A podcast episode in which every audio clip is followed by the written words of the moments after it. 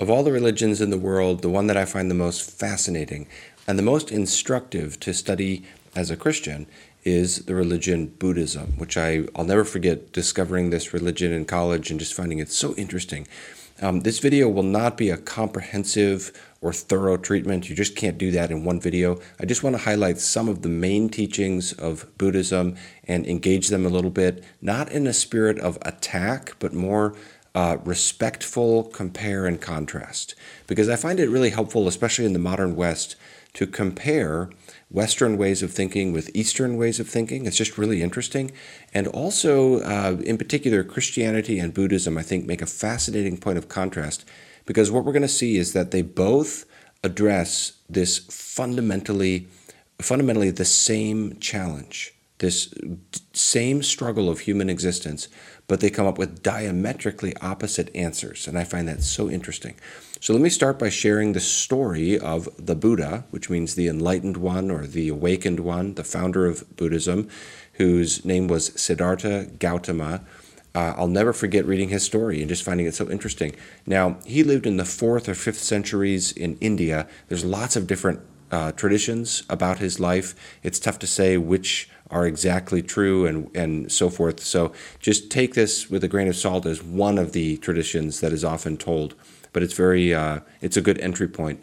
So one of the traditions is that his father was a famous king who wanted to shield Siddhartha from all suffering, and so he kept him. He built three huge palaces for him, and uh, he had all his needs met.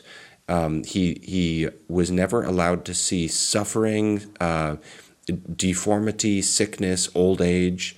And so, yeah, he was sort of shielded, you know, from what life is really like. At age 29, he, he runs off in search of spiritual answers and he discovers all these different forms of suffering in the world. He sees older people and sick people and so forth. And uh, he becomes a monk or an ascetic for six years, searching for spiritual answers. He almost dies at one point from starvation. Um, finally, he uh, sits down under a tree and commits that I'm not going to leave from this tree until I find what I'm looking for. And after 49 days, so this particular tradition goes, he experiences enlightenment and he begins sharing his message, and a huge following uh, follows from him, and he travels and preaches and so forth, and, and Buddhism is begun. The essence of his teaching can be boiled down to what are called the Four Noble Truths, okay? Number one is that life is suffering, and that doesn't mean that there's no happiness of any kind in life. It means that everything in life is characterized by impermanence and therefore suffering. Number two is that the cause of suffering is desire or uh, the sense of grasping or craving, the sense of clinging to what is not. Sometimes it's parsed as a, an attachment to what is worldly or transient. Number three is that enlightenment, uh, sometimes called nirvana, is the cessation of suffering. And this happens when we see the truth, which is that this craving and this kind of restless desire that we have, uh, that needs to be quenched. That means that needs to be quieted. And that happens when we see the truth, which is that we are not differentiated from the world around us. Uh, one person said enlightenment is when you can experience all things without having a sense of independence from them. Now, I'll come back to that point in just a second. The fourth noble truth is the Eightfold Path, which is essentially a list of ethical uh, requirements and teachings, and uh, meditation also plays a significant role in attaining enlightenment. Now, what I want to highlight just for a moment is this really interesting idea that comes up there in the third noble truth, which is the doctrine of anatman, which means no self. Okay, and I'll never forget as a college student finding this such an interesting way of responding to the you know the fundamental challenges of the world. It's so interesting. But basically, to boil it all down, and I'm not an expert on on Buddhism, so this is my you know just from my personal study when I was in college, and since then just finding it interesting. Uh, so someone could probably nuance this in various ways, but the basic idea is there's no permanent ego or self or soul to a human being. We're simply a stream of consciousness.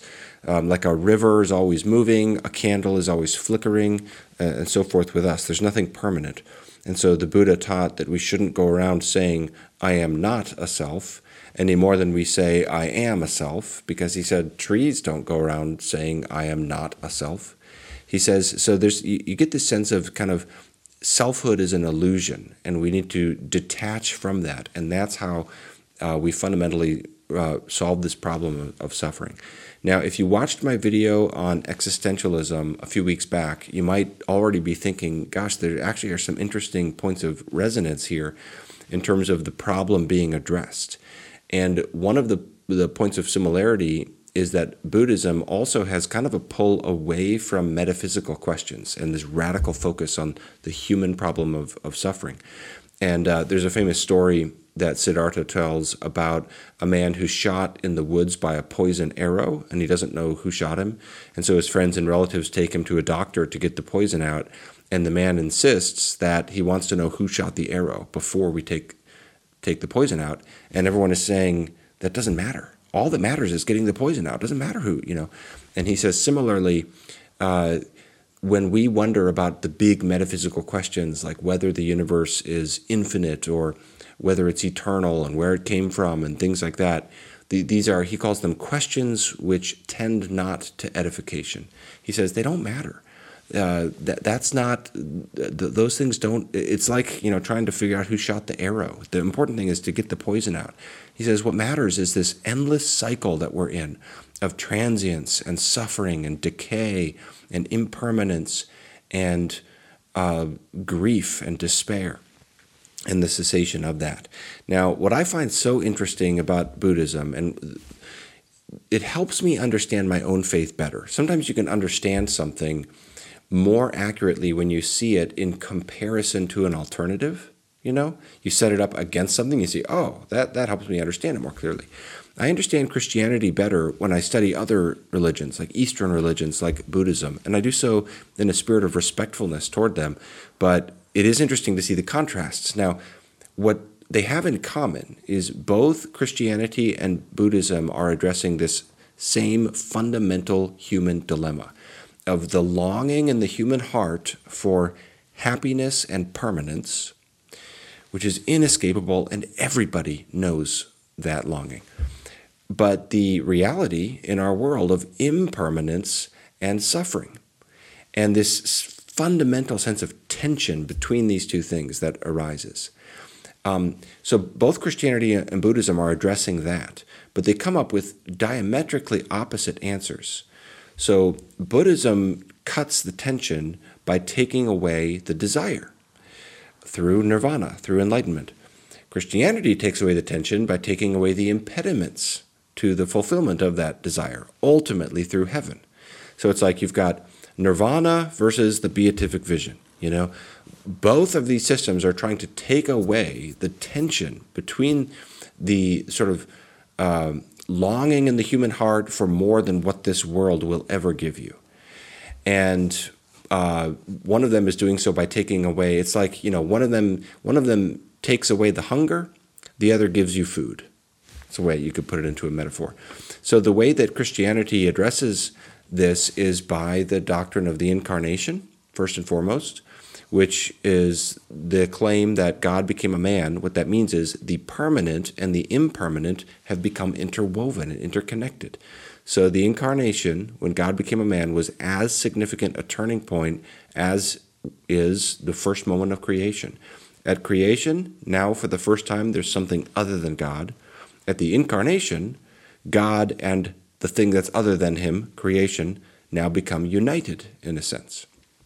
And then Christianity teaches not just the incarnation, but then the resurrection and ascension, which means that Christ, the God man, um, was bodily raised and bodily assumed to heaven. What that means is, and I've done some writing about this and Thomas Torrance's views on this, which are so interesting, but essentially, to boil it down, what it means is the uh, impermanence of our world has not only been drawn up into permanence, it's been drawn up into the very life of God Himself. And the biblical word for this is glory. So Jesus has been glorified. Jesus' resurrected flesh will be physical flesh for all of eternity. This is why Easter is also one of those fundamental turning points in the history of reality.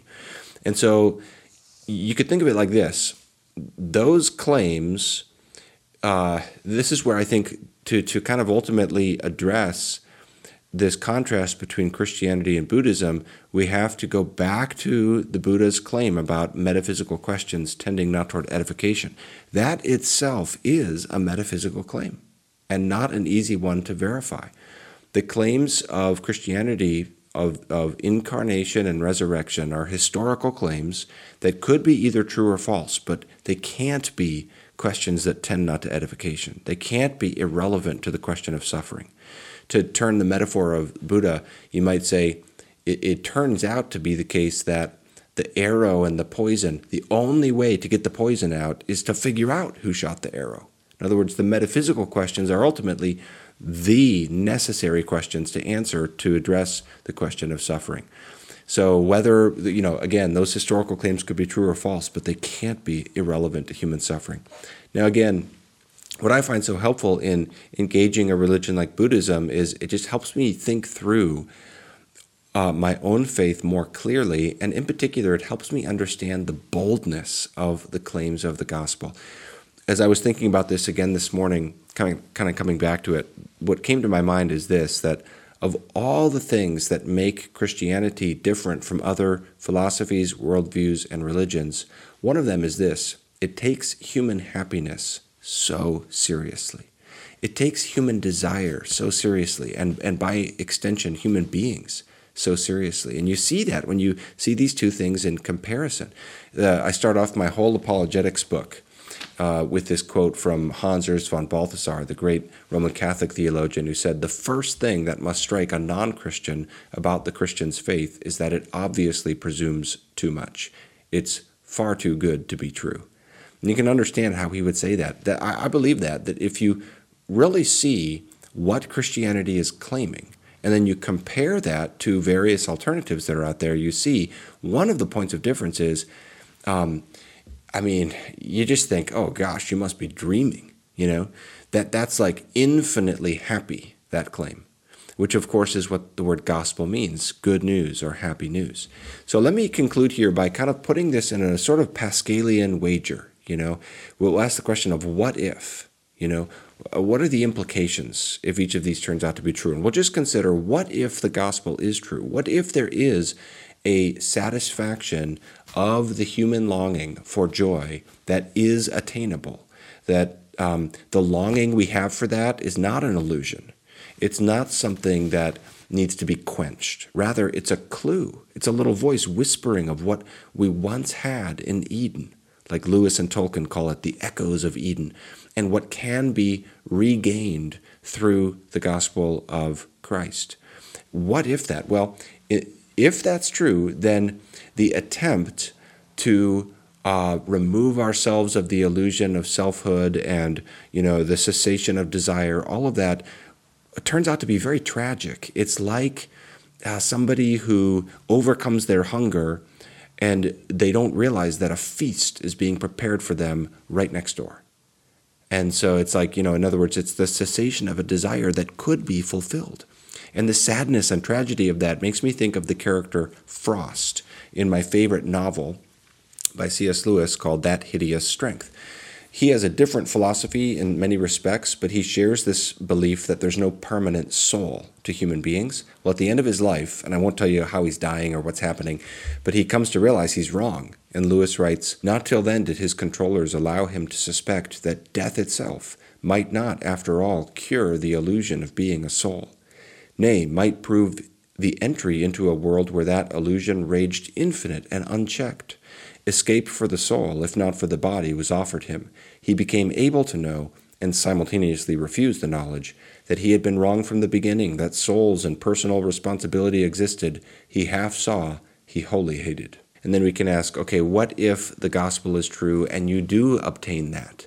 That what theologians call the beatific vision, the sight of God in heaven, this infinite happiness that theologians speak of as the joy of heaven. If you want to understand that more, Uh, my favorite theological text and what I wrote my dissertation on is by a medieval theologian called Anselm, and it all the whole point of this book called the Proslogion is it climaxes in this vision of joy. It's so amazing. I can't possibly summarize it all, but one of the things he he talks about is how the joy of heaven for uh, redeemed human beings and angels is has this paradox to it that it's both infinite and ever increasing. So, you, so at the at the moment of the entry into heaven, there's an infinite. It's not just a lot of joy; it's infinite joy, and because you possess God, and yet somehow paradoxically, not only is it infinite, it's ever increasing as well at the same time. Never, ever, ever to stop for all eternity. If you really start to grasp what Christianity is claiming, again, it's that feeling of, oh, golly, that's too good to be true. You know you've got something of the gospel if you think, wow, could it really be that good, that happy? So think of it like this, and I'll close with this, and this is how I sum up my whole book. Um, if the gospel is true then and the resurrection of Christ is true, then what that means is, first of all, our deepest sadnesses in our life will be transformed into glory somehow in a way we cannot fathom the pain and suffering of this life won't be merely canceled out, it will actually accomplish something uh, glorious and good and happy for all eternity. Second of all, the happiest things in our life are not over forever once they're done, but they'll return to us in some deeper form in heaven. And I talk about this with reference to the passage in The Lord of the Rings where Sam says, Does this mean that uh, everything sad is going to come untrue? And I put a thought experiment to the reader, and I'll put it to you here to close this video. So, as a thought experiment, think back on the happiest moment of your life. Perhaps an idyllic childhood memory when the world was safe and calm, perhaps being truly known by another person and for the first time loved rather than rejected, perhaps the attainment of a dream or reconciliation with a friend, or a simple moment of contentment out in nature. Happiness often sneaks in during quiet moments like that. Now imagine, for the sake of supposal, that you knew in your deepest heart of hearts that you would have that feeling of happiness back permanently. That, in fact, it was only ever an anticipation or foreshadowing of that final, settled happiness that you will experience forever with ever increasing awareness and enjoyment. In other words, imagine that your happiest moments are not gone from you once they are over Instead, they will return to you in some deeper, yet all familiar form. What all of this does for me is it helps me appreciate the stakes of the gospel. Seeing the happiness of the gospel doesn't prove automatically that you should believe in it or that it's true, but it just helps us appreciate how much is at stake, you know? So I'll conclude by mentioning kind of two examples in my own life of when I've experienced this deep longing for heaven that all of us, I'm guessing, even though I feel that I cannot possibly describe it adequately in this video, that people watching this video know something of what I'm talking about because it's part of a human desire, right? This is what all the religions and all the philosophies of the world are wrestling with. We long for something beyond what this world has to give us. Um, it, it's just an inevitable fact, though we try to escape it in the modern West with all our busyness and technology and entertainment. But it's just a fact that this life is filled with suffering and it will end. It's not going to go on forever. And we all wonder, well, what does that mean, right? So, two times in my life, I've felt this incredible, overpowering longing for something more. Once, I remember when I was in my 20s and I discovered the city of Princeton, New Jersey, and I had this strong academic drive back then. I was doing my master's degree. I wanted to do a PhD. And I just remember studying about Princeton and something about Princeton. Again, this uh, longing for heaven often comes in somewhat randomly and you can't explain why, but something about Princeton, New Jersey. And I've visited it several times since this happened. I think I do, just was seeing a picture on Google Maps and it, of, of Princeton in the snow, the campus of Princeton in the snow. Something about Princeton and just the, the, the history of that place, the intellectual richness of that place. It's such a beautiful town. Um, and, the, and, the, sense of um, adventure, the sense of learning, the sense of intellectual discovery. You know, it's in there in the Northeast. I was living in the Midwest. I was really intrigued by the Northeast. It's right equidistant between New York and Philadelphia. A really cool city. Something about that just I just remember this longing in my heart to study, to adventure, to go on an adventure, to learn, to, to you know, to go for it, to do everything I can to learn to, to the best of my ability. Now, of course, I know if I were to go to Princeton, that wouldn't satisfy that desire. That's the great riddle of this life, you know? It's never about the thing, it's always something beyond. Another time happened more recently. I currently have COVID. I'm just getting over it. Um, it hasn't been severe in its symptoms, but we've been quarantined, my whole family. We have four kids. Of course, everybody gets it, so we're all together. And one of the things I've been doing to pass the time is watching episodes of Whose Line Is It Anyway on uh, YouTube because I love that show. The improv, they're so good. I, I've always been a big fan of that. Something not only about the humor of it, but about their friendship you can tell they, they they're comfortable with each other. And i for some reason got into it and i was learning. And then so from watching the show that led me to interviews with the actors. And i was learning more about these various guys. And they're so talented. And i was learning about wayne brady who's one of the guys on the show i admire because he's so talented. And you know you just give him any type of music and any topic and instantly he'll make up songs about it. It's unbelievable but I was reading about how uh, he did an interview where he was sharing about when he was auditioning for the show and when he finally got the news that he was. And for some reason, it it it just made me imagine what would that be like, you know, to audition for that show and and make it. And now he's had so much success. And I was thinking about that with the other actors on the show as well. And I was just thinking, imagine the flood of happiness that would be. And that's my challenge to you watching this video whatever it is for you, it's probably something different than my random, and I have other things in my life too that have tapped into this desire. What is it that makes you long the most? When you're walking at night and you hear the wind rustling through the leaves of trees, what is it that, that stirs up in your heart that you desire and long for the most in all this world? We will never get that fully in this life. That's the great paradox of being a human being. You know, the Bible says God put eternity in our hearts, but we're never going to get that in this life. And the claim of the gospel, whether it's true or not, it's just good to understand the magnitude of the claim. The claim of the gospel is that's not an illusion. That desire, that you will one day, eh, you know, all the bad things in your life and, and all the good things are perfectly running together ultimately to lead you to an experience that you will have when you stand before the Lord God in heaven, if you know Jesus Christ.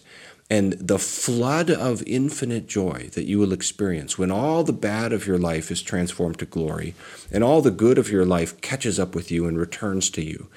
And then from there, you never go down, but it, it, it always ever infinitely increases up, swelling up into more and more and more and more joy because you have God, and God is infinite. And God is the most interesting uh, thing you can ever think about. If you think about, wow, oh yeah, that would be an infinite, never ending joy to have God. So that's what the gospel claims. Whether it's true or not, it's pretty powerful to see the magnitude of the claim. And it helps me understand the magnitude of the claim when I consider it in relation to alternatives even the ones I respect, like Buddhism. So that's my uh, sharing about that from somewhat of a personal angle, but maybe someone else out there can relate to that. Hey, thanks for watching this video. Hope this was of interest to you. I do videos once a week on apologetics and theology coming from an irenic focus. I do a lot of ecumenical stuff, but I'm going to be, well, not stopping that, putting a little more emphasis on apologetics over the next few months. And I have some dialogues and other things coming up that I'll share more about in future weeks as well. So I'm really excited to share all that. Thanks for watching again. Let me know what you think in the comments. God bless.